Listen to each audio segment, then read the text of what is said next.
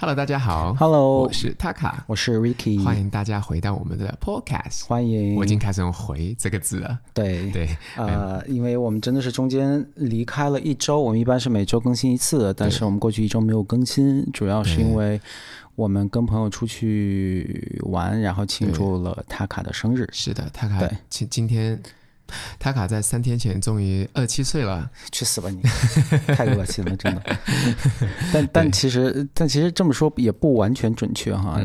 其实我们是在周2的时候走的，是的。但我们一般是在周日会录个 podcast， 对，所以其实还是有一定的这个懒惰的成分在里面。对，也其实不是，因为我们上周都很忙。我们都忙这个忙那个，其实忙的事情很多。对，然后我们俩的工作都有一些忙。对的，所以的确是没有来得及的时间录podcast 给大家听。对，但是我们还是回来啦。对，然后呢，我们是去了一个离悉尼不远的一个小镇，然后在一个海边。怎么了？对，我说不远啊，也要快4个小时。我觉得可能之前开车去墨尔本太多了，8个小时以下我觉得都不远，对就可以了。然后就开了4个小时去这个小镇，然后在海边找了一个 Airbnb 的房子，然后在里面住了3天，还挺开心的。其实我们去的时候并没有打算要钓鱼啊或什么的，对，但我们还是带上了鱼竿，就觉得就看情况嘛。对，然后本来想说去那边做一些水上活动啊，就是去游个泳、浮潜，还有去那个滑。卡亚叫啥？滑艇不知道，就卡亚，就那个运动做运动的那个卡亚。对，然后结果那个房子里面自带了就是那个船，所以我们就很开心。这个很开心，因为他给我们省了不少钱。对，真的。一是你可能都不一定能租得到卡亚之类的东西，其次你要租的话，肯定在澳洲是很多钱。但结果这个房子呢，它自带，然后一个人头平常去的话，就是租个2人的船啊，不就是可以塞下2个人的那个船，是23块钱1个小时，好像。对。然后我们花那么久，感觉是瞬间省了好几百块钱，你知道吗？对，你知道我多爱钱的。对，还能练背肌，所以还挺棒的。那个房子的位置也很特别，就是它是其实没有沙滩，然后是一个小坡，就是从后门小坡这么下去，走个15-20米吧。对。就能到海边，然后那水非常的缓。对，然后那个海呢，其实说是海更像一个湖，它是个内湾，所以水也非常的近。而且真的是好山好水，我很少在澳洲，就是因为很少去这些地方嘛。然后那个山看着也很高，然后那个水特别的近，然后它就是叫什么 reflect， 就是。它折射反射，它反射出来那个景就很漂亮。对，然后不管就是任何情况下，就是我们早上有去嘛，早上去的话，你就看日出的时候，那个水真的好清。对，然后你去看就是下午去看夕阳的时候呢，然后它的那个颜色也很美，夕阳很漂亮，很惊呆。我们有拍很多照片，夕阳直接那个 backlighting 打过来，然后你可以给人拍个剪影那种。对，然后你也不用在乎自己是否太丑，或者说有没有化妆，因为反正你脸都会黑的，就是拍的就是个意象。对，总之真的是挺漂亮的。然后我们钓鱼倒是什么都没钓上，除了几个小鱼。对，但是很有趣是它那边还有那个抓螃蟹用的东西，就我们之前 vlog 里面拍过，然后如果大家看过的话就知道，说那种网螃蟹网丢到海里，然后可能15-20分钟之后把它取出来看有没有螃蟹。然后通过这个方式呢，我们还真抓到了一只泥蟹。对，泥蟹应该算是就是在你澳洲能抓到的能吃的海蟹里面，应该是就是你最会想抓的那一只。对，抓了一个不大不小的。我预测应该有40块澳币啦，是吧？对，感觉那个尺寸，你知道吗？一看就是40。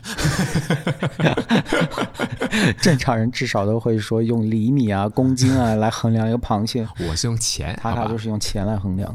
对，然后我们就把那个螃蟹，然后还有我们自己带的一些食材，对，就炒了，做了一个麻辣香锅，也非常的好吃。我说是我们，其实就Taka做的，然后还有我们的朋友2个人主厨。对，我算是跑了一些腿了，所以也不是什么事儿没干。总之就是很有意思，玩得很开心。对，然后很特别的生日，而且我也好几年没有庆祝过生日了。对，因为他只要过生日都是去赌场。对，因为我年纪也大了。实际上他周4过生日，2月10号过生日的时候，我们是2月4号，2月10号回到了悉尼，然后回来之后他就又立马去了赌场。我真的是多棒啊！然后对，我要说什么来着？我忘了。啊，嗯，我要说一个什么东西来着？我忘了。不过也有可能这几天吃东西吃的太上火了。啊，对，我就想说这个，大家看我这脸上的痘痘，就是可能玩太开心了，还是不知道怎么着。本来只有一个豆，然后现在变两个豆，然后再加上这边一共是三个豆。对，不知道怎么回事。不想，然后但是我被晒了之后，我皮肤反正更好了。哦，然后我的脖子是晒的通红，现在好像好一些。晒，反正就是晒伤了，已经这个应该2天后就要开始脱皮了。你知道我昨天按摩的时候，然后那个按摩师在我脖子上面在弄，就是那流泪吗？本来他就很。大的力气，然后我后面又晒伤了，我不知道那个疼是哪种感觉，那么又是灼烧，又有那种就是蛮力造成的那种痛。对，而且的确是好久没有晒那么黑了，因为听过我们前几期 podcast 的朋友们就知道，因为澳洲这个夏天都在下雨，今天还在下雨，对，今天也在下，我们都没有办法出去做水上活动。对，然后但是这是我去年加今年第一次晒黑。 对，然后我现在整个腿都是2个不同的颜色。 对，我们在 Taka 那个中了 Omicron 好了之后，我们去过一次海边。对，然后这个太阳，对，然后这个就算是第2次吧。对，那说到水上运动呢，对吧？那今天我觉得我们可以聊一聊现在如火如荼正在进行当中的北京冬奥会啊。是，是不是？对。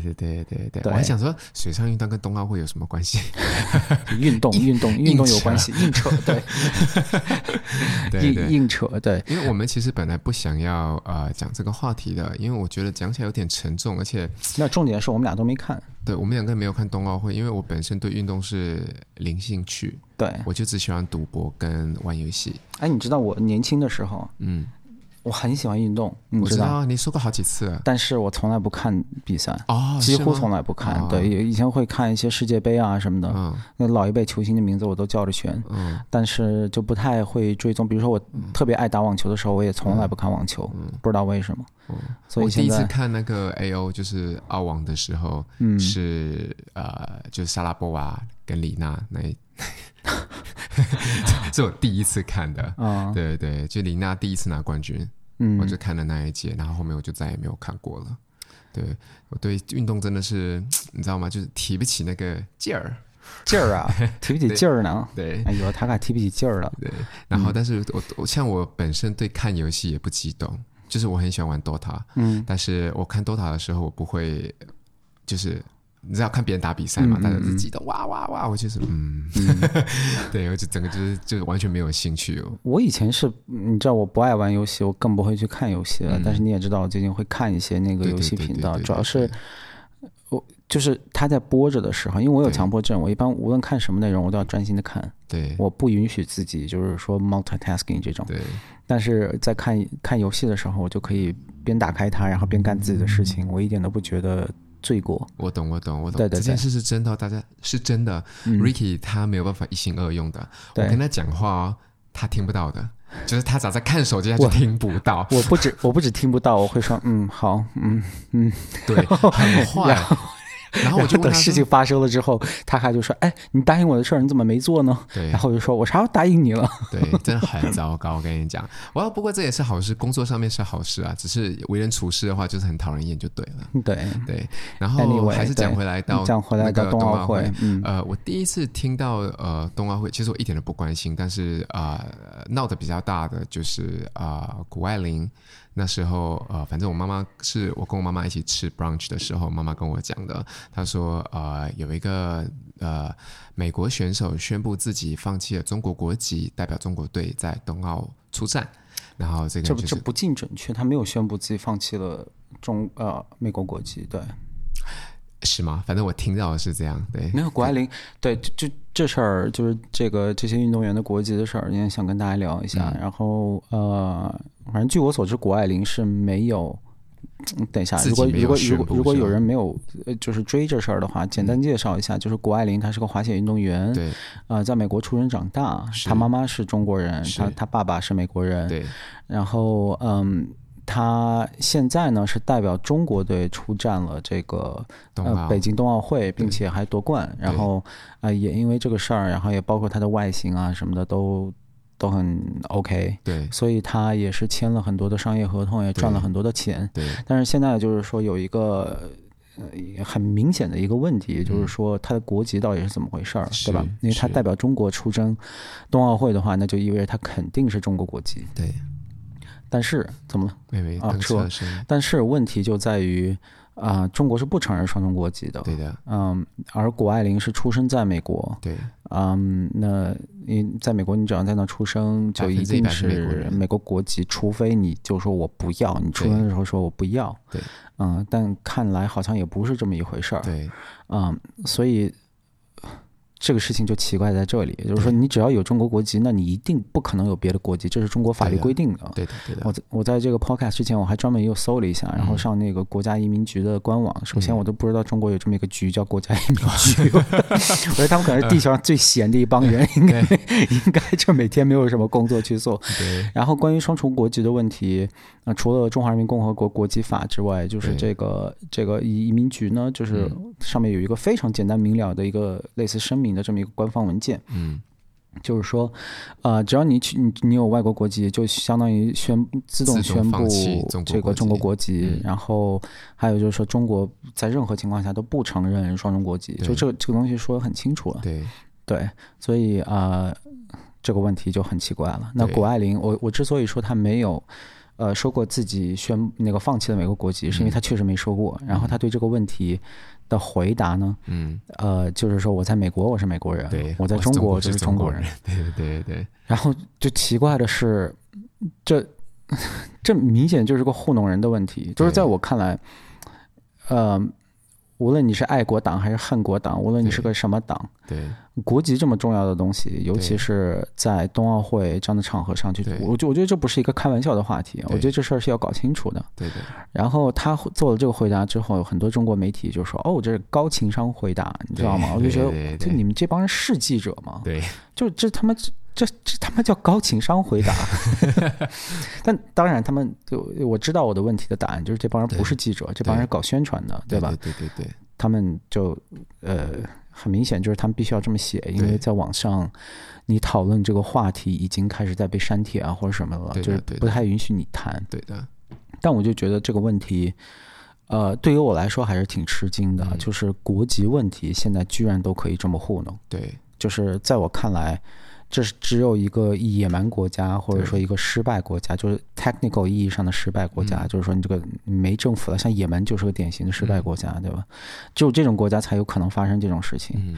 但没想到中国在发生，而且好像没关系，对，大家都能接受。其实我很惊讶，因为那时候我真的是觉得他就自动宣布放弃美国国籍，我觉得这件事情铁打实实，因为中国政府会有事没事会删一些。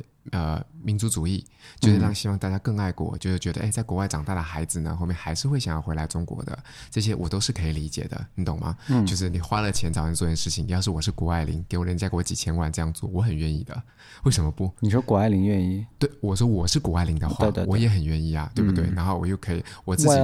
对我能享受，就是国外的身份，然后做个官宣完之后，两边都可以跑。但我觉得，那我不太同意这个说法。就我明白你意思啊，你不是说谷爱凌没错，对吧？你不是这意思吧？你觉得谷爱凌没错？我觉得谷爱凌，我感觉他没有什么错。我觉得他挺有错的啊，是吗？因为中国政府允许你干违法的事情，并不意味着你干违法的事情就是对的啊。因为你在这个身份，你在这个位置上，无论因为什么原因，你被给予。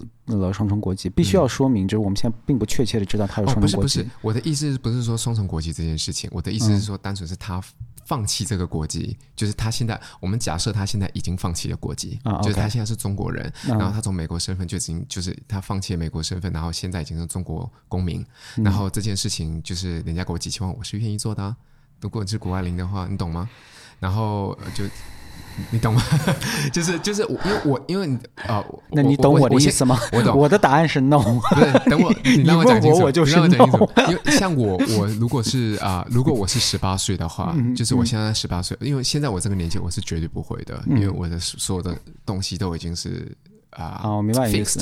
在我18岁的时候，我人生还在闯荡，我去哪里？因为很多也很多国家人去中国，不管是工作或者什么之类的，他们都想去中国看一看，都是在他们在25岁以下，几乎都是25岁以下。对，华玲才18，他年纪这么的小，而且他官宣的时候好像说是2019年，那时候他才15岁耶。嗯，是不是？所以就是他年纪是真的是。Like, you know, super young. 然后、所以我觉得有这个选择，我在18岁的时候可以赚几千万，为什么我不？你懂吗？然后我可以更多的了解两边的历史，是吧？那你现在给我这个机会，我是不会的，因为我已经，你知道，我刚过生日，我已经32了，所以我不会再去做这件事情。你懂吗？但是后面我自己在爬文的时候，我才发现，就是谷爱凌，还有另外一个也是啊。Beverly Zhu 叫朱毅，他两个人就是都是美国人规划成了中国国籍，对，规划成中国国籍，但是上网呢去查，就是你放弃美国国籍，你在上网是查得到的，对。但是这两个人呢是查不到，他们自己已经就是在美国大使馆宣布自己放弃美国国籍，对，就是完全没有这件事，对，这是一个很重要的重点，就是说他们是没有放弃的，对，而且美国的国籍是不好放弃的，因为我们之前也聊过，美国有双重税收，对，等等一系列问题，也就是说，比如说你是个美国人，你来中国赚钱，对，对吧？你完全就是除了国籍之外，你完全就是中国人，你在中国赚钱，你在中国花钱，对，那你在中国赚的每一分钱。除了要向中国政府交税之外，还要给美国政府交税，就是这是美国国籍的一个非常负面的一个就很不好的一个东西。对的，对的，对的。对，所以因为这个原因呢，所以很多就是大家可以想象有钱人啊，美国有钱人，尤其是土生土长的有钱人，对，那他们如果有了比如说欧洲啊什么之类的其他地方的国籍之后，他其实是会很想放弃美国国籍的，因为对他来说这是一个非常实打实的经济利益的问题。对的，对的。所以美国政府是有一系列的规定，就是说把这个过程会给你弄得非常非常的难，所以并不是说你就OK 我要放弃我就放弃了。对对对。像我们在这里填那个就像我是做贷款的嘛，然后做贷款的任何情况下就是表格上面会写你有在美国交税吗？就写了这一条，你要勾的话，你懂吗？我们就把你的税给我们就把你的收入减少一部分，这样。对对对，反正就是要勾或不勾这样，对不对？所以这个东西就是就像你讲的，如果我一年要交几千万的税，就是我已经交给那个就是我在欧洲国家我已经交几千万的税，我还要再反交1000万的税给美国，我有病吧我？对，我当然是选择长期利益啊！10年来我省下1个亿耶！对对对，然后就是因为这样的原因，也就是说美国国籍是很不好放弃的。对，然后呢，就像他刚才说的，这个放弃的人在网上是可以查到的，然后我们现在暂时是查不到他们的名字，这两个人都查不到。对，然后还有一个重点就是说，你知道中国的那个冰球队啊，中国冰球队几乎全是外国人，而且连人种都是白人，各种白人啊，还有就各色人种啊，就是东亚人都非常的少。对，然后里面有很多加拿大和美国人，然后其中有一个美国的运动员，然后他现在是中国籍，在代表中国队出战。是，然后他是有明确的说我没有放弃美国国籍，所以我觉得这个事儿就可怕的一点就是在于这里面是有一个系统性的猫腻在里面，对，就是大张旗鼓的在反正我们在这个 podcast 我们直说吧，中国政府在大张旗鼓的违反自己的法律，对的，对，这个是100%跑不掉的，对，而且更可怕是这些就是已经被这些就是因为谷爱凌事件被煽动的这个民族主义的这些人，他总觉得说中国政府做得好，他觉得说他们是有特权可以做这件事情，只要是中国政府发的东西讲的东西都是对的，所以但你知道这事儿本身就是有一个民族主义动机嘛？当然这个事儿我们不能明确的这么说啊，但是就是一个广泛的猜测，然后我觉得有道理的猜测就是这样，就是说因为中国在冬奥会上面不是一个传统强国，大家知道中国是一个体育至少在金牌上面是一个传统强国，对吧？我之所以把话说这么细是因为你要说体育强国呢，中国还真算不上，明白我意思吗？就比如说从一个全民击剑的程度，从全民体育水平的程度来说，中国还有很长的一段路要走。但是从奥运会或者说从各项国际赛事，就是拿奖牌这个角度来说，中国是一个毋庸置疑的这个头号强国。是。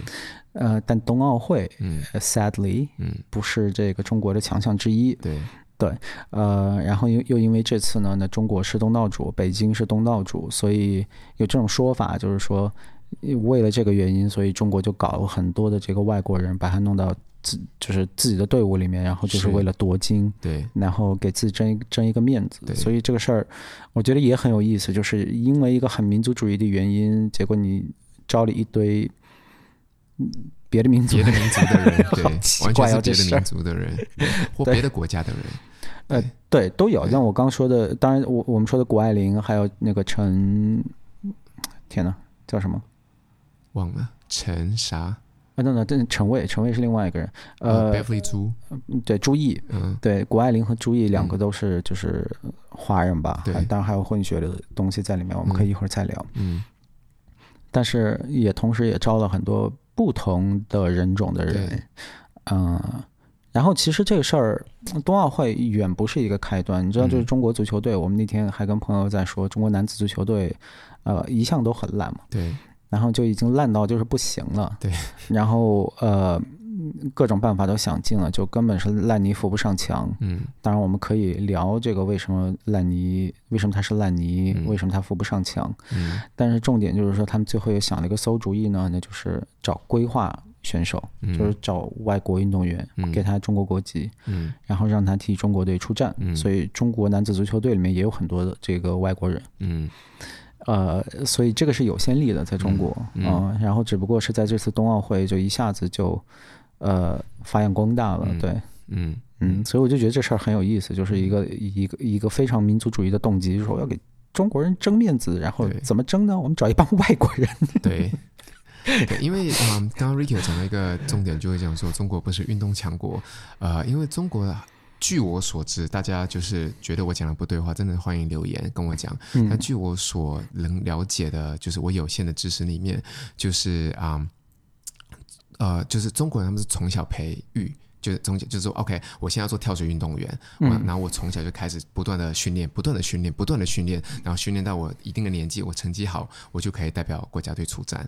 但是在我们这里是不一样的，就在西方国家的系统里面是我们小时候就要去参加，就是每周都一定要有不同的运动，比如游泳课，就是不算是运动课，就是说不，我说游泳课，没有，我只是想给你举个例子，就是说澳洲是比如说全球水上运动对最牛逼的国家之一，游泳是我们一定要学的，因为你不学游泳的话，你在澳洲会淹死，因为我们是岛国嘛，你会也会淹死，但是它很危险，是，但是他就希望你一定会游泳这样，对，然后但是你在就是小时候的话，他希望你参加就是很多不同的运动，你喜欢打篮球，你去打篮球。但是我们在就是可能我举个例子啊，周三下午就是我们吃完午饭之后，然后我们去运动，然后就会有很大的场，这是打乒乓球的，这是打羽球的，然后这是打那个篮球的，然后这是踢足球的，打 hockey 的或什么hockey 没有，然后板球的，那个叫什么？还有那个rugby。就是那个澳式橄榄球都有，就是这些东西都有，你想参加什么就参加什么，他是从小知道你的兴趣。Rugby 不是澳式橄榄球，总之就是类似橄榄球一个东西。橄榄球，对，然后他就是他就是从小培育你，然后你能成为运动员的话，你就一定会选到你自己最强项那个。对，然后你就开始训练自己嘛，是这样子的情况，并不是说哦，我决定要给我孩子报名说，你看他，我感觉他3岁的时候长得特别修长，很适合去跳水。你说的这个就是其实之前在国内的舆论，就国内舆论环境还相对比较宽松的时候，产生过了一个大的纷争，就是说，你所说的中国的这种方式呢，叫举国体制。举国体制，对，就意思是就是说，听不懂。意思就是说，利用就是整个国家力量，就是说，我们现在国家有这么一个政策，我们要干什么呢？就是培养优秀运动员在舞台上去夺金，对吧？所以以这样的一个推动力，我再去找这种有前途的小孩子，然后就使劲的去训练他，然后。在早期的时候，这个带来了很多非常负面的东西，比如不知道大家还记不记得，就是这是我之前在那个时尚先生的老大李海鹏他写过的一篇报道，就是《举重冠军之死》，大家可以搜一下《举重冠军之死》这篇文章，就是说这些举重运动员呢从小被选中，然后就练举重嘛，是小几岁就开始练，然后学也不怎么上，然后他们10几20岁的时候就参加比赛，亚运会奥运会什么的就参加，是，然后弄完之后就这帮人就退役了，因为可能20几啊，是吗？20几岁就退役了，最多30岁就没了，这帮人就 OK， 我们国家不需要你了，你已经摘完经了，然后这帮没有文化，然后就是比如说你是举重运动员的话，对不起，这东西真的没什么市场，明白我意思吗？你这跟这个本质跟足球运动员或篮球运动员这种能当明星的这种运动是真的是不一样的，就大家不太 care 你，对，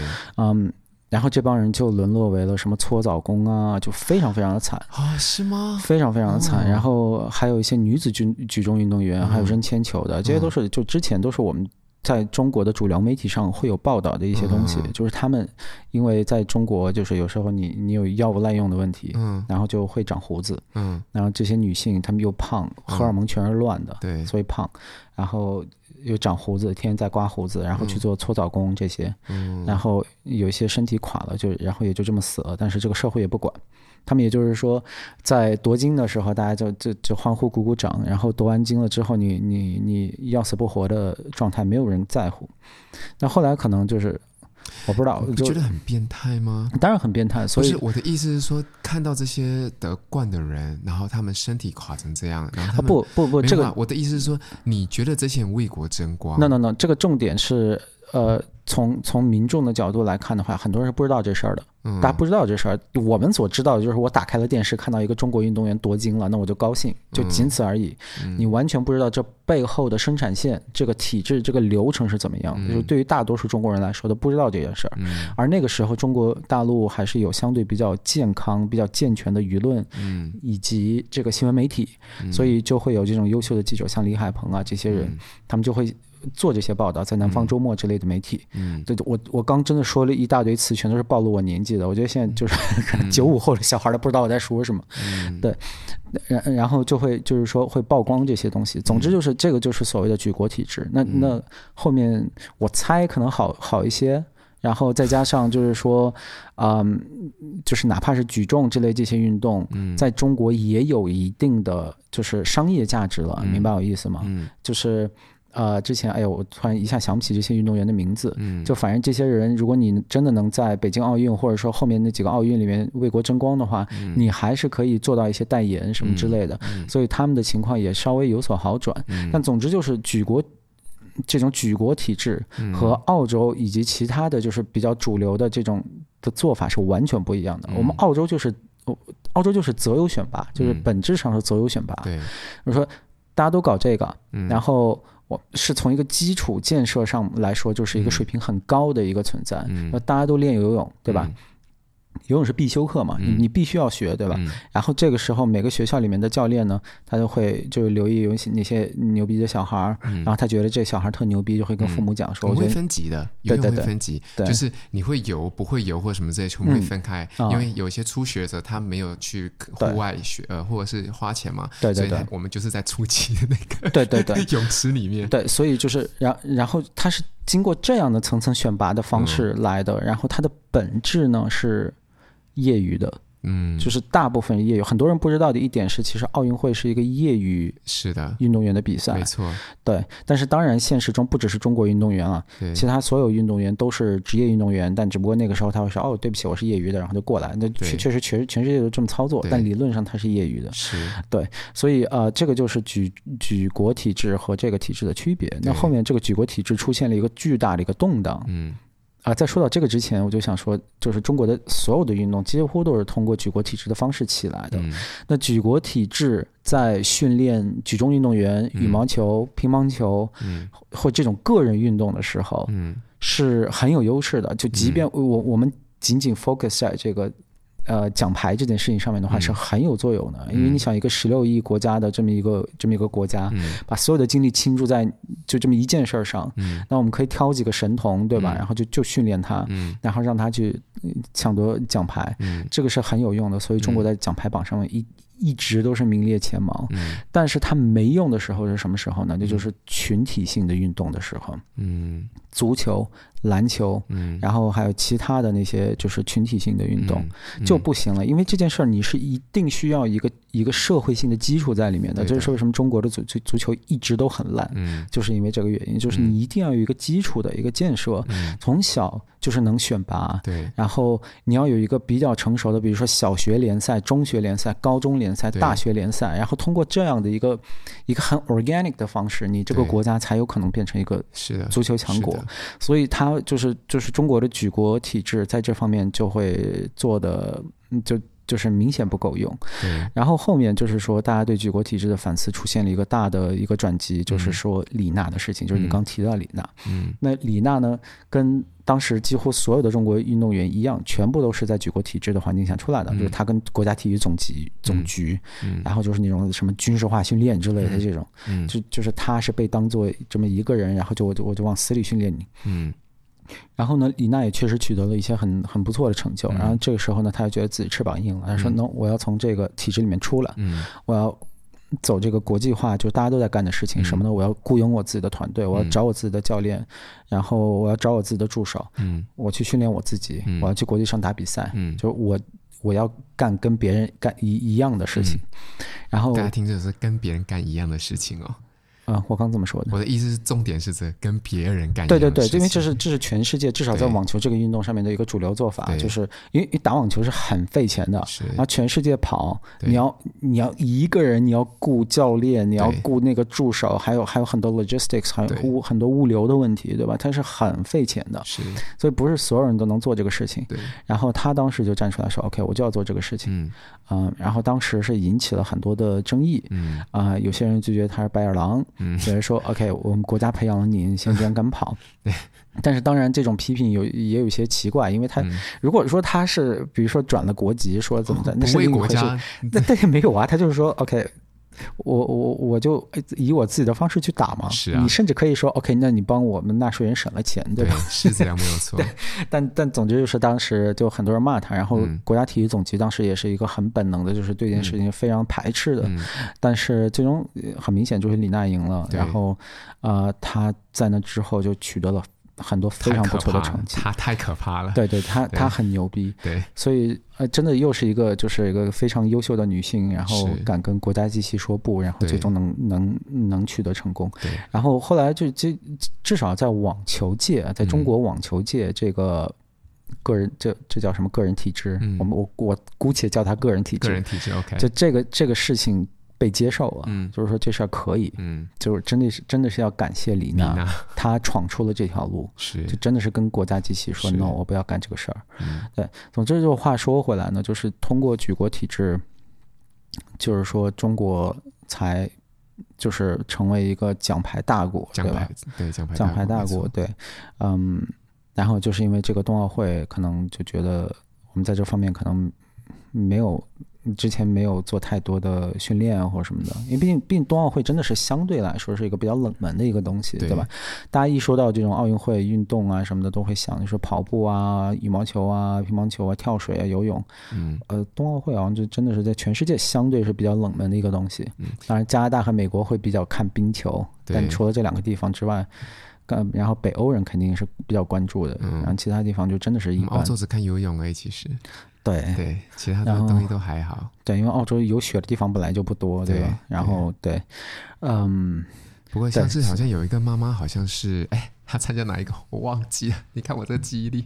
然后她好像夺了11块奖牌，就是她这辈子，但她生了3个小孩，但她是纯业余的，就是就像刚刚你讲的是业余的，并不是她培训出来的，人家就是有这方面的天赋，她知道该怎么训练自己，怎么样陪孩子。所以这帮人在奥运会上面拿个铜牌的都高兴到不行。对啊，然后中国运动员拿个铜牌就是 Oh my God， 我对不起岛和群众。为什么？我真的觉得就是你能拿铜牌的话，这已经是你是全世界选出来的第3名你有什么好哭的？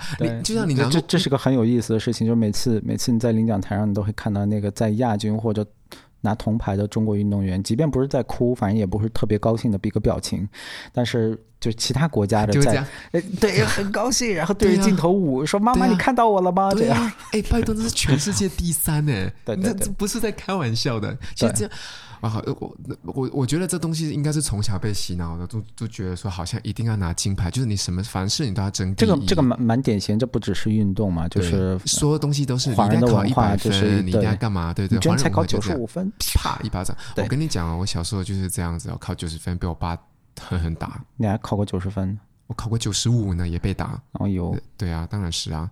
哎，我是天才、欸。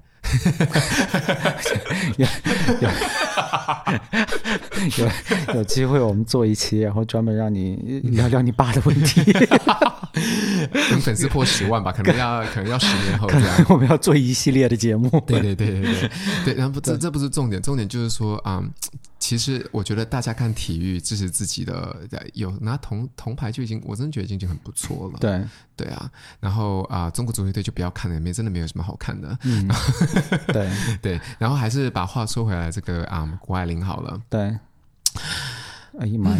你这个咂巴嘴咂的我耳朵快破了。对，总之就是，就一是这事儿很有意思，就是以一个非常民族主义的动机把啊、然后你招了一堆外国人进来，对，然后他现在其实还是外国人。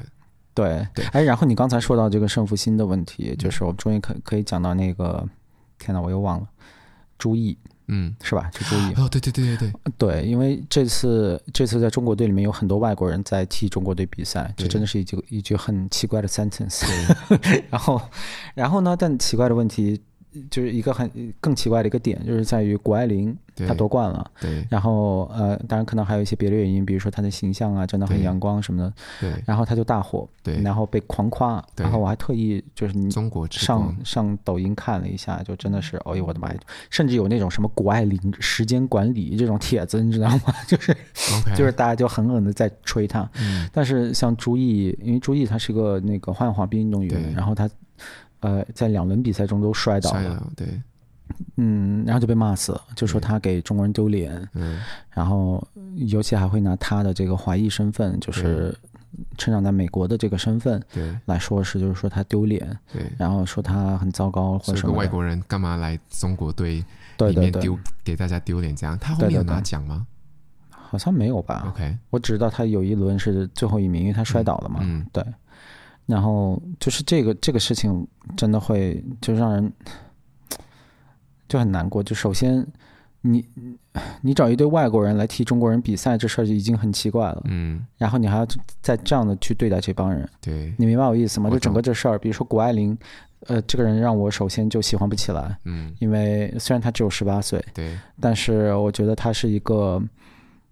你知道，就是获得特权的一个人，他是特权，对，我对获得特权的人没有好感，我懂，嗯，然后我们天天看电视都会骂这些人 privilege， 对，他就是获得了特权，然后哦，你知道还有谷爱凌还惹了一些事，他在 Instagram 上面我知道，我看到了发照片，然后下面就有人回说，为什么中国16亿人都不能上 Instagram， 但是你就可以，这很不公平。然后他就说，哦， anyone can just download VPN on App Store， 所有人都可以下 VPN， 而且 VPN 还是免费的。对，就首先现在在中国用 VPN 是越来越难，对对吧？其实他不然我们粉丝就早就爆炸了，好吗？也没有，但就是现这很难。其次在中国是这是一个完全违法的事情，就你就不行，对对吧？如果各位现在是正在通过翻墙的方式在听我们的这个节目的话，就是就很遗憾，你现在正在违法，就中国的法律现在就是这么规定的。对，但是我们还是谢谢你们，爱你们哦。对，当然，但就是比个心，这就是我所说的特权。这个东西就是特权。对，嗯，因为中国政府在法律啊，在国籍啊这些问题上面是如此的严格，对很多人的生活，对。造成了巨大的影响，对对吧？因为你不能拥有双重国籍，所以你一定要做一些很多的取舍，然后这背后还会带来中国的人才流失的问题。对，比如说一个人他留学到了 MIT， 然后搞一个博士后10几20年，然后他想回国发展，对，但是因为国籍的原因，他不能很方便的去回国，就是会造成很多这样的问题，也造成就是家人分居，对吧？对，尤其在这个 COVID 的时代，你外国人到现在还不能回中国。而且更气的是，你知道，很多人因为这个没办法家庭团聚，很多人还有非常中国有我不知道，反正有我不敢讲100%吧，至少50%的人现在是拿不到护照的。对，然后他却可以有2本护照，他可以，而且这个东西是。明明确确违反中国法律的，就是这个是一个让我作为我是一个中国公民，让我作为中国公民让我觉得特别打击我自尊的一个地方，就是我觉得我的国家怎么这是什么？这是个什么失败国家吗？就是这我知道中国法律在很大程度上本来就是一个 it's a suggestion， 而且很可怕的是你之前有跟我讲过一句话，就是中国人有一个很可怕的那个叫什么的一个句子，7分功3分过。就7分功可以盖过3分过啊，对，就是所谓的辩证法，对，就这坨屎，这很可怕。这个就是刚刚证明你刚刚讲的朱毅是吗？朱毅跟谷爱凌他们2个人就很明显的，一个没有功，你就是错，那但是谷爱凌有7分功，他的3分错就是全民可以忽视，对，太可怕了。对，是非常可怕的，就跟这个怎么讲呢？就跟一个杀人犯好了，就是你这个杀人犯呢，他当然他背着这个走一辈子好了，但是这个杀人犯呢，同时就是我杀了3个人，但是我救了10个人，我救了7个人，我就可以被原谅。你懂我的意思吗？但你你杀人是指这在你这个 analogy 里面指的是什么？就是就是可能好了啊。因为毕竟谷爱凌也没有杀人嘛，对 我知道，我的意思是说就是好了，我就是像我在船上好了，但是我必须要你在船上你知道我在笑什么吗？你在船中央吗？对没有啦，是我们在那个 Airbnb 里面，是我们朋友内部的一个玩笑，很蠢的一件事情。对，然后问题是我由于我自己不想死，就是船的重量已经往下沉了，我必须要推3个人下去，那我就一定要推3个人，由于我很自私，所以我不是自己跳，我是推了3个人下去，我救我另外7个人的命，你懂吗？然后这件事就可以被大家就是我就变成英雄了，可是其实我只是因为自私而已啊，对，然后因为这件事情我自己也觉得我这样做是应该的，那我其实我应该背负上3条人的性命，大家应该一起，不管他有活还是没活，我们大家都应该要追到这3个人，你懂吗？而不是说没有你有功，然后这件事情就没事了。我这样讲你能理解吗？vaguely。OK， 那不重要，我们move on到下一个。对不起，因为主要我在想，那个朱毅和谷爱凌好像没有杀人，或者说就是我知道，但是问题比方意义上没有在杀人。对啊，但是因为那个朱毅他，因为2个都是违法嘛，因为2个都是拿双重国籍。明白你意思，就是说2个都是拿双重国籍，但是一个呢有功，一个没功。OK， 我明白你意思，你懂吗？一个有功，一个没功。OK， 那就这样就清楚了。那有功的那个人呢，就是被大家捧。赚了好几个小目标，你有看到每个人都这样讲，赚了几个小目标。我觉得他18岁应该已经现在的身价应该好几个亿了吧？肯定有是吧？而且还给肯定给美国政府交税了，还给美国政府交税。对，大家有听到我们刚刚讲，就知道为什么给美国政府交税。就是我还是想就是重点说那个点，就是这件事情让我作为一个中国人特别打击我的自尊。就是我觉得这种事情应该只发生在一个就是那种。哎呀，我不想 racist， 但可能就是一个极其失败的那种阿富汗发生这事儿，我特别理解，你明白我意思吗？就是你有个烂政府，对，你连路都修不好，是，然后就你有一堆军阀什么的，就这事儿我理解，对，内战时期的叙利亚我理解，对，地震中的也门我理解，对，中国政府干这事儿我不能理解，你的法律上写的那么清楚。不可以有双重国籍，对，你为什么要给这帮人双重国籍？就不要，就是真的不要有任何人跟我说，哎，我们不知道这帮人双重国籍。no， 这个是99.9%已经确定了，对，就是有双重国籍。而且就像我前面说的那个，那个 hockey 运动员，那个冰球运动员，已经这他是 confirm 的，我有中国国籍，但是我没有放弃我的美国国籍，什么意思呢？他有双重国籍，对吧？就这件事情，我觉得，我不能理解，尤其是那些就是很有民族主义情感的人是如何能接受这件事儿的。我希望大家听我们这个 podcast 的时候，千万不要讲说这些人因为有功，所以他们有这个，所以他们有这个特权。没有一个人应该有特权，没有人应该驾临在法律之上。对，这是我觉得这是一个现代文明的一个很基础的想法，就是说 ，OK， 就法律就是法律，对吧？你不能有人凌驾于法律之上，就像你说的，就像你刚大家说那种什么你有功，然后就是有功有过这些东西，这个真的是就帝王将相时代的那种，就是那个时候的想法啊，对，就真的有人还维持着这种思维方式吗？我真的是觉得这事儿是挺让人愤怒的，而且你知道，就之前那个孟晚舟的事情，然后我反正我们俩看的也莫名其妙，就是这事儿，孟晚舟的事情让我莫名其妙。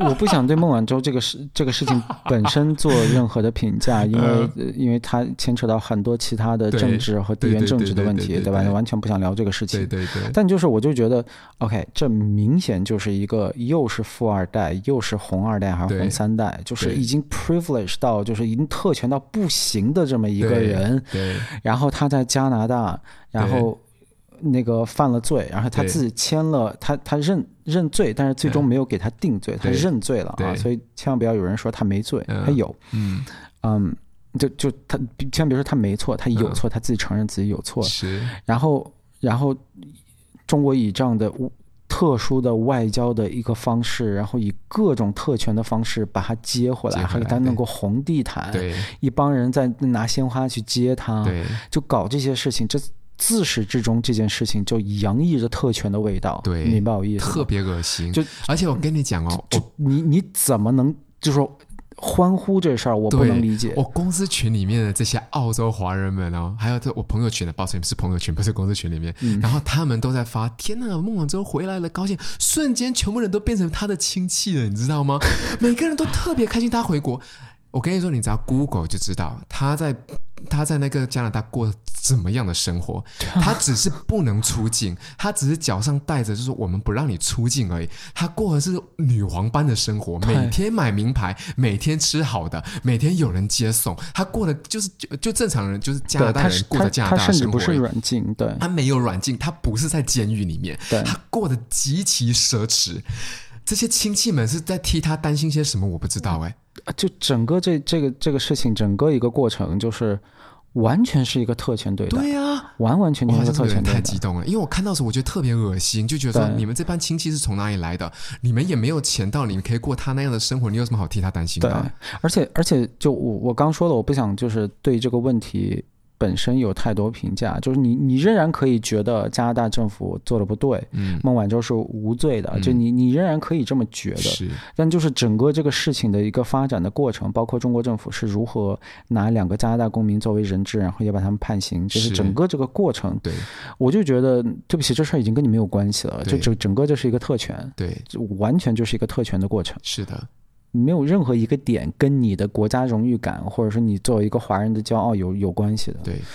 然后就现在发生这事儿，我也是觉得一样的东西。就对不起，一个美国人拿到特权，然后莫名其妙的在中国去为中国出战，然后赚了钱拿到荣誉，这事儿跟你有啥关系啊？对，大家我不知道大家大家是不是觉得中国队长拿金牌就会有性高潮的感觉？当然会，但我理解这个事情，就是这种不民族荣誉感，对，就是民族主义感，就是性高潮完之后啊，其他什么事都无所谓了，这样我们就可以放一边，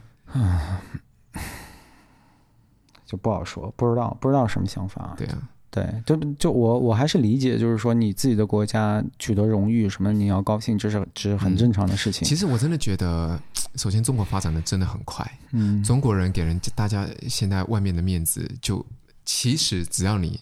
就像好了，我在工作环境下，我之前已经分享过，我要给我自己民族人争光，是吧？大家问我说，就是 where you from 的时候，我说 China、Chinese 什么我都会这样讲，我觉得这不是什么丢人的事情。首先，这个我们等一下再过渡到就是他那个叫什么谷爱凌的身份的事情。然后我对别人好，可爱可亲。我工作做得好，然后大家看到我觉得我有礼貌，觉得中国还是有很多很有礼貌的人的话，这就是为你自己国家争光，你为你自己民族在争光，而不是说你一定要做些什么国际上的事情让大家来认可你，对吧？对，像很多华人的想法就觉得说啊，美国人就是比较高级，白人就是比较高级，自己给别人这样的特权，就是我身为我明白你意思，就是说你就肯定大家嘴上都说 no 我们是平等的，或者甚至就是华人更高级，但是其实很多时候心里内心有一种有一种自卑感。对，是你是这个意思吗？ 对，总觉得说白人好像就是更高级，然后就想说哎，没关系，白人之下就是华人，你懂吗？就是白人是第一民族，华人是第二民族，永远要把自己排。这个是我之前在微博上还比较活跃的时候，跟很多就是这样的人在微博上就是吵过。但我就觉得很有意思的一个点是，他们的民族主义的方式，他们表达民族主义的方式，总是说老子天下第二这种。对，就很奇怪。我反对一切民族主义啊，我反对一切 racism， 然后觉得哪个种族至上，我反对一切这个东西。但是如果你觉得你的种族是天下第一，我还觉得我能理解。如果你说我是种族，老子就是天下第二，就谁都别跟我争，老子天下第二。你下面那些人就会说，我觉得你很奇怪，你知道吗？他就会说某些种族人就是比较低等。对，我听就是明明白白在你的微博下面我看到，我就直接就刷过去算了。对，让我很惊讶讲这件事。他讲说是啊，白人他们就是比我们高级，是啊，美国人就是比我们高级。大家要知道我们在美国不管是受到歧视或是什么，在海关受到歧视什么之类的，这以后再说。但是并不是每一个美国人都是好人啊。但是大家看美国觉得美国好，很多原因是因为它机制上的问题，很多原因是因为它政府管理的问题，就是你知道吗？我觉得它更复杂，就是中国人对种族的态度是一个很错综复杂的一个过程。就是有一个词叫 inferiority complex， 就是说 inferiority 就是说你地位低，就是白人至上，然后至上的那个反义词就是 inferior， 对吧？然后 complex 就是复杂情节，就是有这么一个东西。以前中国确实是一个很明显的崇洋媚外的这种倾向的一个国家。我就是想说，现在这个问题会更复杂化。以前就是很明白的，就是说外国的月亮就是圆，对，这没啥好说的。对，然后东西就是进口的好，对，中国的就是不好，对，然后。包括人，对吧？中国人对混血的这个问题，就是以前我真的看到我作为一个维吾尔人我都难受，就是那种，就是大家会在网上就明白白的说，这人混了白人，所以他更好，对，就会说这种话。而且他会讲说，哎，你看他的混血五官，就是什么东西都是，只知道说这个人好看，都会说是混血五官这样。对，然后如果你不小心混的是。这个比如说非洲的混血，那在网上被骂的人真的太多了。你怎么混的比较的种族？对，就是大家对混血本来就有一个比较纠结的想法，然后确实以前有这么一段时间，就是一个完全是一个崇洋媚外的时间，而且有一些那个就是特定种族、特定族群他们去做代孕，都是要。那个、对，都是要那个是白人的精子或是卵子。代孕这个话题很，对，说的非常确切，都是要混血，然后都要白人。然后呢，光白人还不够。中国的地方媒体特别喜欢报道那个跨族婚姻。如果是中国女嫁了白人男，一般这个女人都会被骂。好。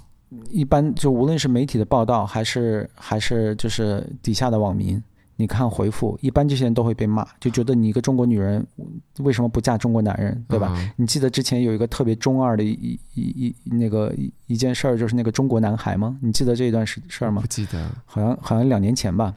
可以再跟我就大概就是一帮傻逼在网上就是说我们中国男孩要保护中国女孩，然后就是。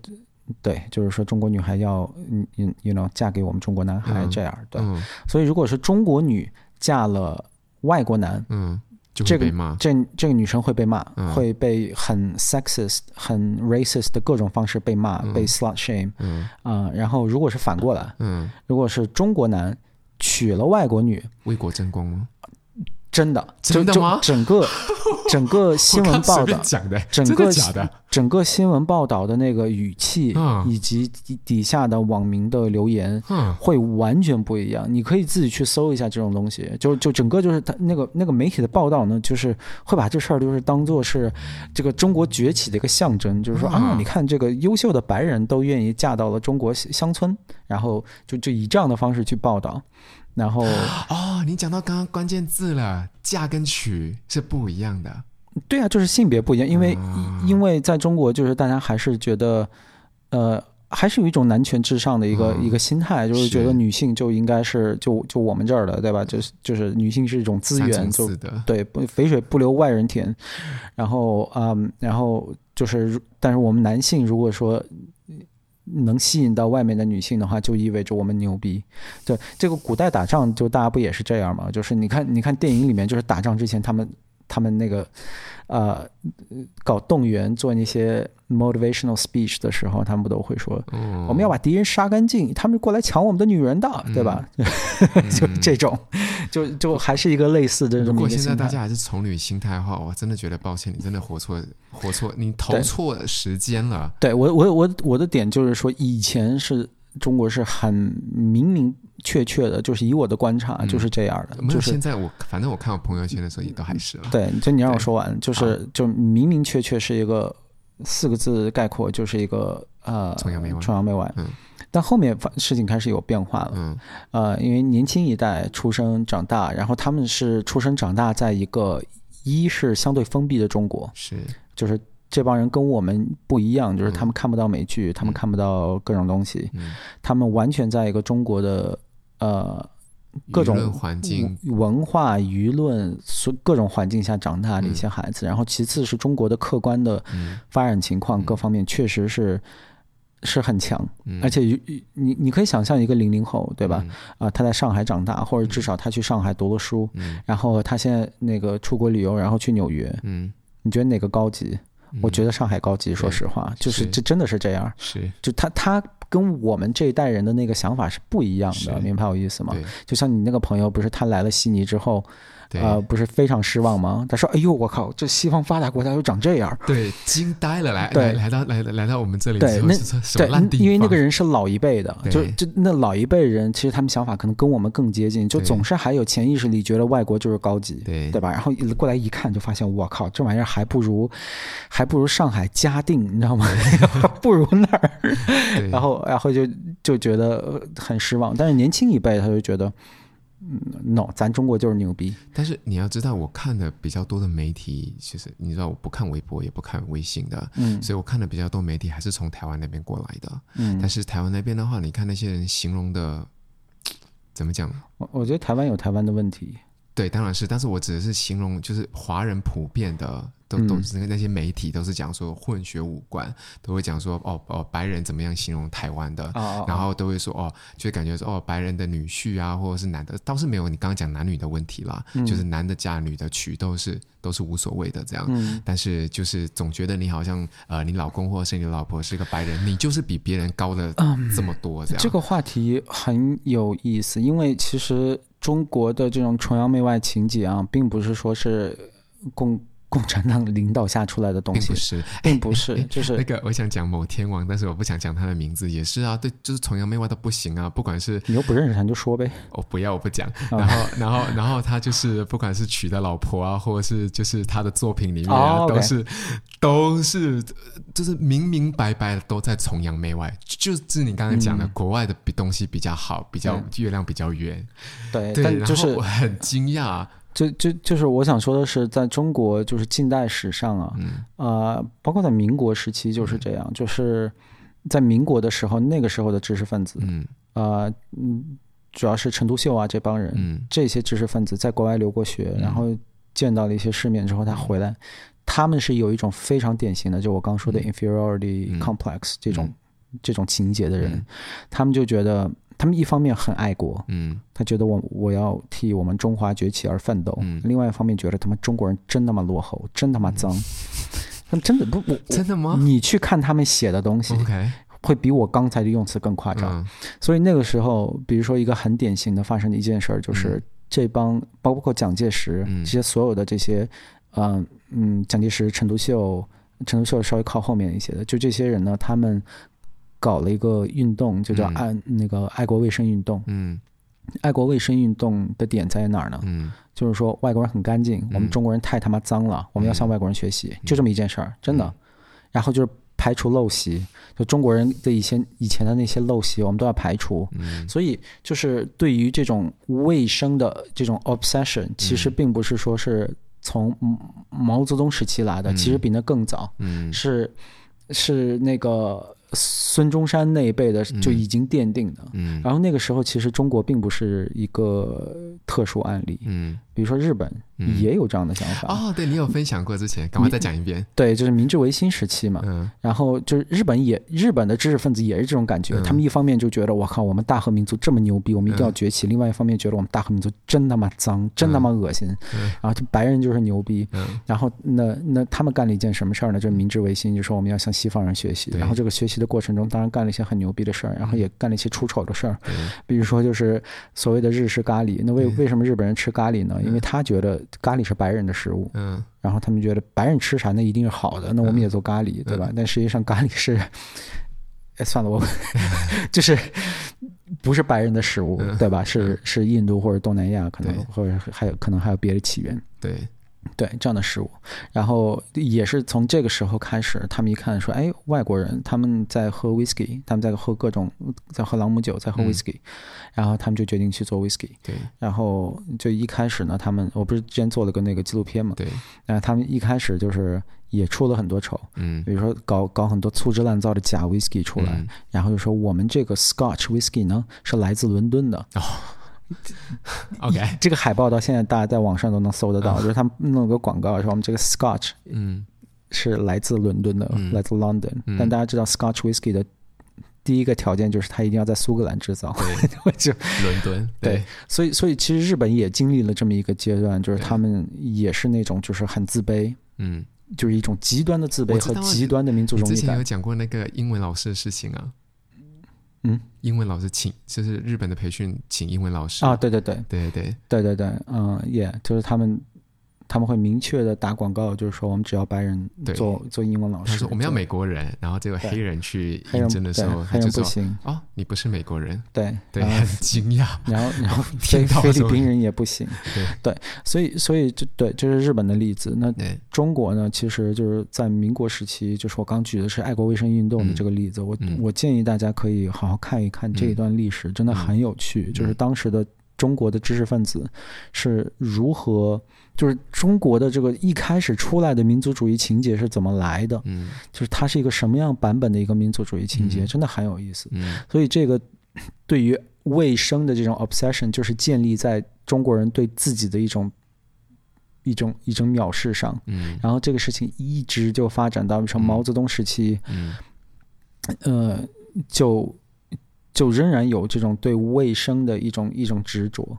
所以为什么就是大家说疫情期间，或者其实在疫情之前也是，就是说亚洲人都爱戴口罩呢？就这是其中一部分原因，就是我们已经有很多代人都已经在做这些事儿了。比如说大家不知道，大家知不知道文革时期，大家知道文革时期社会管控很严，然后大家也不能就是爱打扮啊什么的，这些都事情都是不允许的。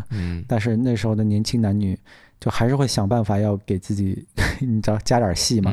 然后他们最爱加的其中一个戏码呢，就是口罩。哦，是吗？口罩是那个时候的一个 favorite accessories， 你知道吗？不像现在就是大家背个 Balenciaga 包，然后觉得这是我的 accessory。但那个时候就是个白口罩，然后他会把那个折起来，一个很奇怪的方式。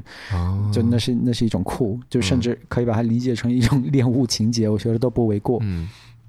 对，所以就中国的这个民族主义情节是有一个很有趣的一个历史的，但就是现在像刚才说的，因为年轻的一辈，然后这些人在网上比较活跃，然后这些人真的跟我们的想法不一样，他们就是觉得中国牛逼，然后中国也确实在很多方面也确实是牛逼，对吧？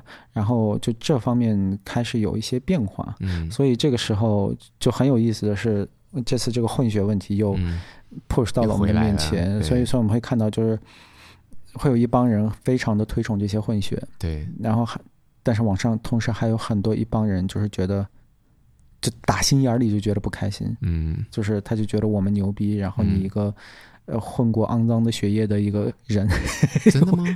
有很多 racist 的话，就是不承认那个谷爱凌是中国人。对，那其实，在冬奥会之前不是发生过，在冬奥会之前发生了一个我们聊过的事情，对，就是小眼睛模特。对，但是我想说的是，是吗？我想说的是那个漫威电影上汽，对，然后人家那个迪士尼就是觉得，哎，我们拍一个华人超级英雄的电影，在中国一定能大赚一把，但是他们没有打准的算盘是什么呢？中国已经。他不把你海外华人当自人，你知道吗？就是他就觉得你他妈是个叛徒，就他就是内心深处有这么一种想法，就是觉得你为什么要生活在国外？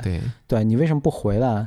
然后就是他有一种本能的这样的一个想法，所以这个电影就是还没有上映，早在那个其实，在福满洲的争议之前，就是大家就已经不太，而且他选了思慕跟那个阿夸菲娜两个人。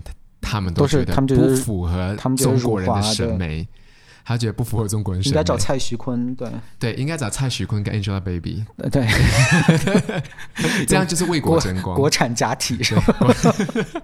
真的就是这样子啊，每个人都是这样。因为我那个小模特的事情，我也是很生气啊，就是美千变万化，每个人都可以很美。对吧？对，就是你不应该接受这样的批评。什么叫做想？就是他讲的非常非常的好，我觉得那个模特小眼睛就不配做中国人嘛。对，是的，这句话就是很过分。然后，而且就像你刚刚讲的，我们没有要争第一，不是这样。我们觉得说，我们中国人有人长这样的，但是呢，要代表中国的一定要长这个样子，对，就某 baby， 就是代表中国人就一定要长得像某 baby 样子。你不用再说某 baby， 你刚已经把全名都说出来了，已经太晚了。其实我真的是，如果是有 Angelababy 听到的话呢，其实我没有想要攻击你。欢迎来我们的节目，欢迎来我们节目。我没有想要，就因为你的脸，就是因为现在大家就是毕竟是连我在就是在去朋友医美店的时候，他们都是拿你的照片来做样本的，所以呢，我讲你的话，就代表说你是一个就是华人的金大山嘛，对吧？就大家都喜欢长成像你这样子，所以我才拿你做这个叫什么金大山，对，找你做这个样本而已，对。但是的确是这样，因为就像我刚刚讲了，我之前其实人说过，我并不是说 Angelababy 不好看，是吧？是我觉得说这个国家人就像白人好了，我们觉得 Tom Holland 就是那个小蜘蛛人，我知道，我们也觉得他很可爱，是吧？小蜘蛛人，但小蜘蛛人是啊，要叫小蜘蛛人吗？有三个蜘蛛人嘛，他最小嘛，大中小是吗？大中小，对。然后你自己说那个像我们澳洲的名产就是那个克里斯，就是雷神。好吧，他也是有不一样的帅法，就是不一样的好看法。就是你看人家，就是一个很高大，对吧？2米，一个就是很娇小。白人都可以这样，为什么华人做不到这样子，给自己这样的审美呢？对吧？对，我觉得我举这两个例子是很 OK 的吧？是，是吧？所以就讲到这个对，就是对，然后就是大家对这个混血的态度，对，真的是千变万化。然后我觉得这个后面有很多特别值得细细品味的东西。对，然后就像你刚刚还有讲到1个多小时了啊，是吗？啊，抱歉，就是一聊又激动了。就像很抱歉，像你刚刚讲到那个这华人在爱国情节，就想说，哇靠，你怎么可以出国？你应该在国内待着。我觉得这件事情就是对爱国情节的人来讲。我觉得没有任何问题，但是你已经在看国外的月亮，我对这些比较有意见。你已经在看国外的月亮，享受国外的福利的时候，你却处都在说中国好，可以，你不要拿着就不要赚着澳币，赚着美金，然后拿着澳洲或美国的福利，请你把你这个话带着坐飞机回到中国去。你不需要给身边所有的白人给身边所有的。在说这个话的时候，他脑袋里面有非常清晰明了的那么几个 target， 几个人，没错。你不需要讲说外国的政治不好，你想评论政治这好不好的话，你也可以回国评论政治，我看允不允许那是你自己的问题了，对吧？你不需要跟这个华人讲，马来西亚的华人讲，你不需要跟那个叫什么香港来的华人讲，好的，你也不需要跟台湾来的华人来讲，因为他们。接受的所有的知识面都是不一样的，你拿你自己仅有的知识面再给人家不停不断的洗脑，我觉得没有必要。你真的带着你这么强烈的爱国情节，我很支持你。你带着这么强烈的爱国情节，请回去中国，在中国待着赚钱。我真的觉得说你做所有东西都是对的，我很支持这样的想法。因为就像你刚讲，有人喜欢 Angelababy， 有人喜欢蔡徐坤，有些人喜欢这个，有些人喜欢那个，这是很正常的事情。我总不能是因为我喜欢蔡徐坤，然后我叫你不要喜欢 Angelababy， 这没有必要，对吧？是吧？那你喜欢中国可以，你觉得中国经济好，什么都可以，回去不要给别人洗脑。我不喜欢这件事情，尤其是就是大范围的讨论，就感觉好像就总觉得我在国外要找点什么归属感，尤其像在澳洲。美国可能比较不一样，因为美国歧视是很严重的，你知道我在机场就被歧视，我是真的很生气，但是我不能跟他对骂。但是澳洲呢，是属于所有来自不同文化的地方人的一个国家，它这个国家非常的新，然后所有的文化都还在成立中，是吧？你一个只会讲中文不会讲英文的人，你在这里都可以生活得很好，你已经融入了，你并没有不融入。我不知道为什么这些老一辈这些人，你可以出去，你可以跟别人正常交通，你可以去买菜，你也可以在那边交到朋友。我觉得你在中国你也是做这些事情啊，有什么奇怪的呢？为什么要觉得说好像我总觉得给自己加点戏，让我自己的民族主义突然间在国外发作？你说哪种戏呢？我觉得你需要说清，我明白你想说表达什么意思，但我觉得你要说稍微说清楚，就是怕别人误会，就是给别人就是不断的洗脑中国好，给别人不断的洗脑说我在国内会过得更好，这些就是中国发展的更好。你讲这些其实我真的都同意，国内的赚了钱的人很多，是吧？就是我们也认识赚几百万几千万来过我们节目那些人都很好啊。然后你但是你没有必要就是拿着，就像我刚刚讲的，我要再重新讲一遍吗？就赚着外国的钱，然后拿外国的福利，然后讲中国的好，然后跟别人不断的洗脑说中国好，就是你自己不愿意回国，然后你叫别人回国，你懂我意思吗 ？OK， 最后一句我懂了，因为如果你觉得中国好，那你还是可以说中国好的，我觉得，但就是不，你可以说中国好什么之类，就是可以方面，但是你不要觉得说啊，你看我拿这个破工资这样子跟中国怎么比？我觉得大家应该要都回去中国，你应该回去，我也应该回去，然后你天天在这边120年，对吧？对，因为我知道你平时在就是你脑袋里面假想敌那些人是谁，所以我知道你想表达的是什么意思，对，我们先明白，对，确实会有很多人他怎么说呢？他总是就是说，他的重点并不是说在说中国好，他就是会说澳洲各种不好。没有会说中国，就是几乎都是拿中国做比较啊！你看这澳洲的防疫政策，你看看中国。对对对，我的意思就是说，他重点就是总是在说中国不好。就比如说你说的防疫政策，不，澳洲不好，就是你说的防疫政策，然后又会总是在说就是国内做的特别好，然后。比如说你要是跟他说国内有什么地方做的不好呢，他会骂你，他会完全不同意你。然后包括呢，我们其实已经这个是中国政府自己也承认的，就是一开始瞒报疫情啊这些事情就是他们在面对这些说法的时候，他们也就完全他会真的会直接去骂你。对，但是那我就觉得就可以那你就回去嘛，对吧？我说这个话并没有任何 passive aggressive 的意思，你说对了，我也没有，因为我没有，但我就觉得，那你就回去嘛，对吧？因为有很多人觉得他觉得外国好，他就搬去了外国。对，那你一个有中国国籍、会说中国话的人，你觉得中国好，你就回中国嘛。就是这事儿，我就觉得这道理很简单。对，但是你说的很对，对，但这些人他就是不会回，因为他们已经用脚投票了，他们就是想出国，他们就是想，没有人逼他们，对，他们也没有就是。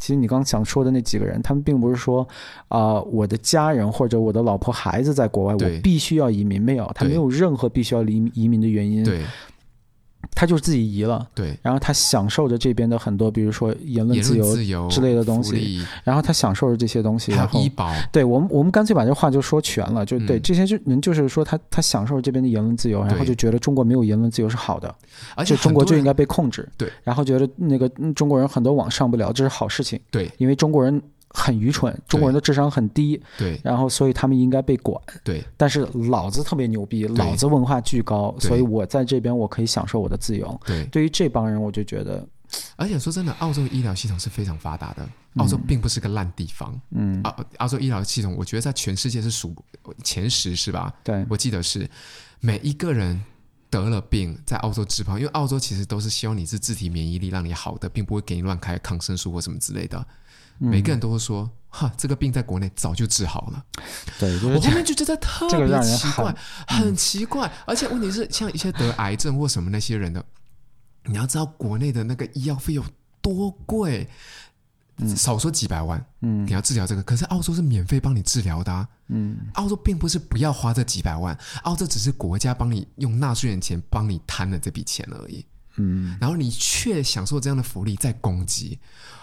我就觉得，对对，就重点就是，就是其实他自己心里知道哪个好哪个不好，然后他会想尽各种办法，就是比如说移民，然后想要享受这个福利，孩子可以免费上学，然后免费医疗，然后甚至通过一些财务造假去拿这个社会福利，对吧？对，我们知道很多这种开着奔驰车去领福利的这种故事。哦，太多了，赌场里面的很多钻石卡阿姨们都是领福利的，都是领福利，就是这在澳洲是一个实实在在的存在，然后一个挺严重的问题。是，然后就是这些人呢，我们私下就是有沟通有交流过，然后这些人就还总是会说就是澳洲傻逼啊，澳洲不好啊，然后国内特别好啊，然后就主要是涉及到刚才我们说的那些言论啊之类这些问题，然后还包括一些生活上，就是你说那种这个病在中国早就治好，就是这种。对，我们重点并不是在说就是你夸中国不对，都不是，我们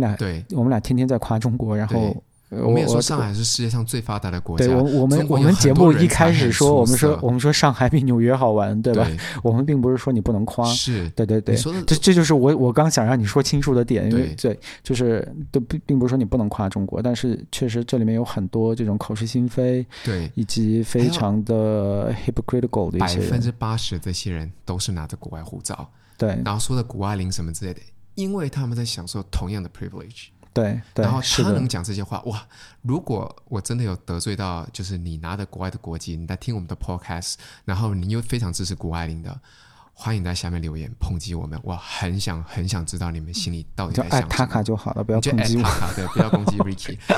我真的是想知道你们心里在想什么，这样的情感是怎么来的？对，我不懂，因为我非常喜欢一个地方的话，我会愿意去。对，就像我每次去就是我们说话去美国了，我第一个要去的地方就是拉斯维加斯。然后那种我在美国是美国人，我在中国是中国人，这种话他妈我真的很想，我不想以一个暴力的方式说这话，但我真的很想一巴掌他呼上去。对，这是个 metaphor 意义上的巴掌啊，不是说我真的想扇他大嘴巴，因为这个话一是特别没有意义，对，二是他非常的 manipulative， 没错，然后非常的不真诚，对，然后我就看到那个国内一些媒体，包括一些营销号啊，就是然后说高情商回答，我就。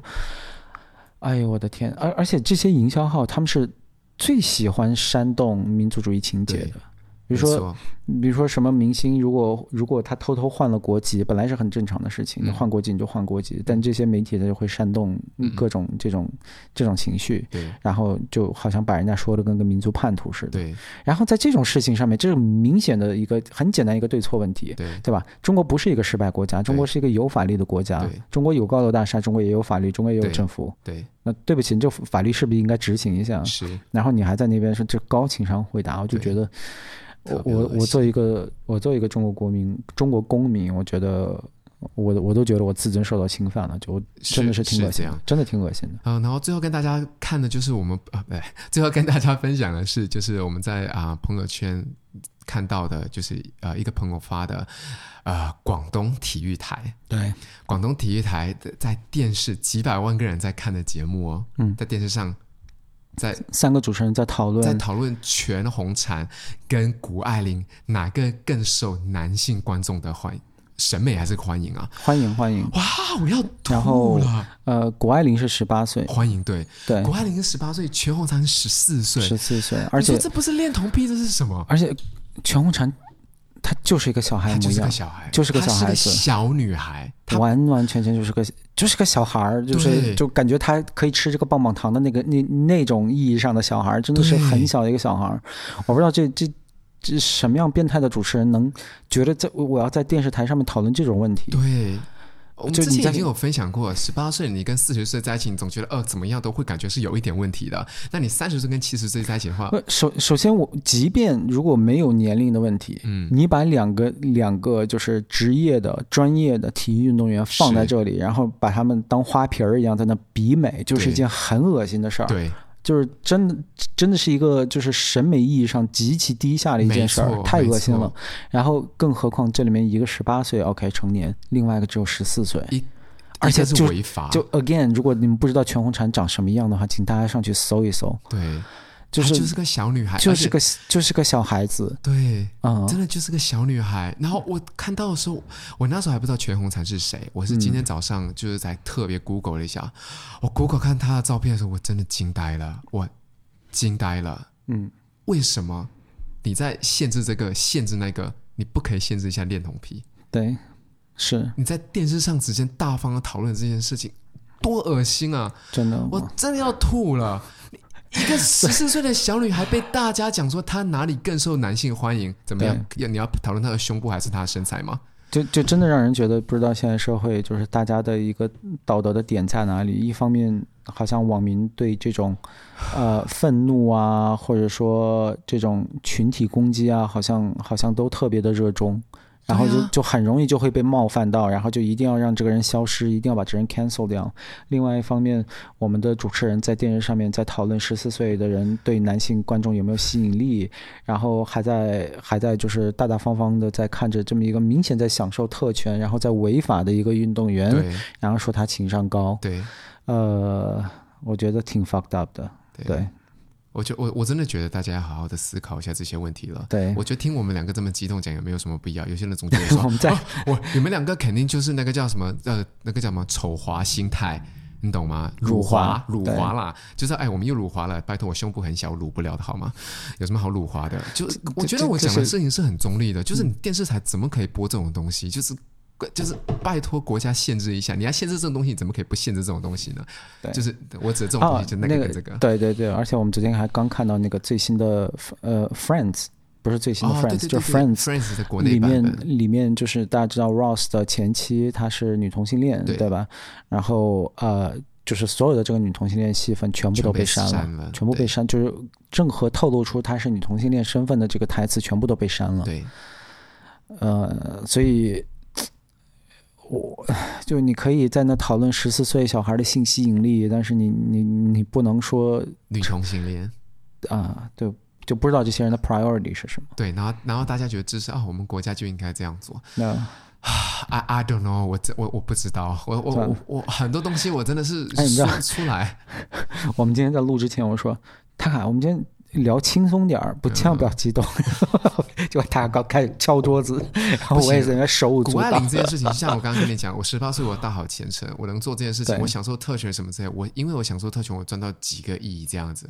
我觉得说算了，被人家骂一骂。我之前我很不喜欢 Justin Bieber， 就是小贾斯汀，我真的很不喜欢他。但是他就是从小就被骂到，你知道吗？就是骂到亿万富翁。我那时候在想想啊，被人家这样骂，然后变这么有钱，我也是愿意啊，对吧？我这个就只看钱是吧？但是讨论14岁的小女孩，我真的不行，我很生气，我好了，真的是受不了这件事情，所以我就激动起来了。好了，今天就跟大家聊一聊这个关于冬奥会的一些事情。对，然后真的很想念大家。然后今天戴上耳机一听自己说话这个方式，我觉得虽然中间只隔了一期，但是感觉好像很久没有录了。对，所以希望大家有喜欢这一期的内容。对，然后还有刚刚讲，如果大家有听到，我真的想让你们留言的话，请骂Taka，请骂Taka。然后我真的很想知道，就是大家内心想，因为我的内心无法去化解这些消息，就是他们的内心想法，因为我没有站在他们的位置上想过这件事情，所以我想知道有人是否可以站出来跟我讲这件事。我很怀疑他们有没有位置，但我明白你的意思。对，好了，那我们这期分享就到这里啦，那我们就下期见，拜拜。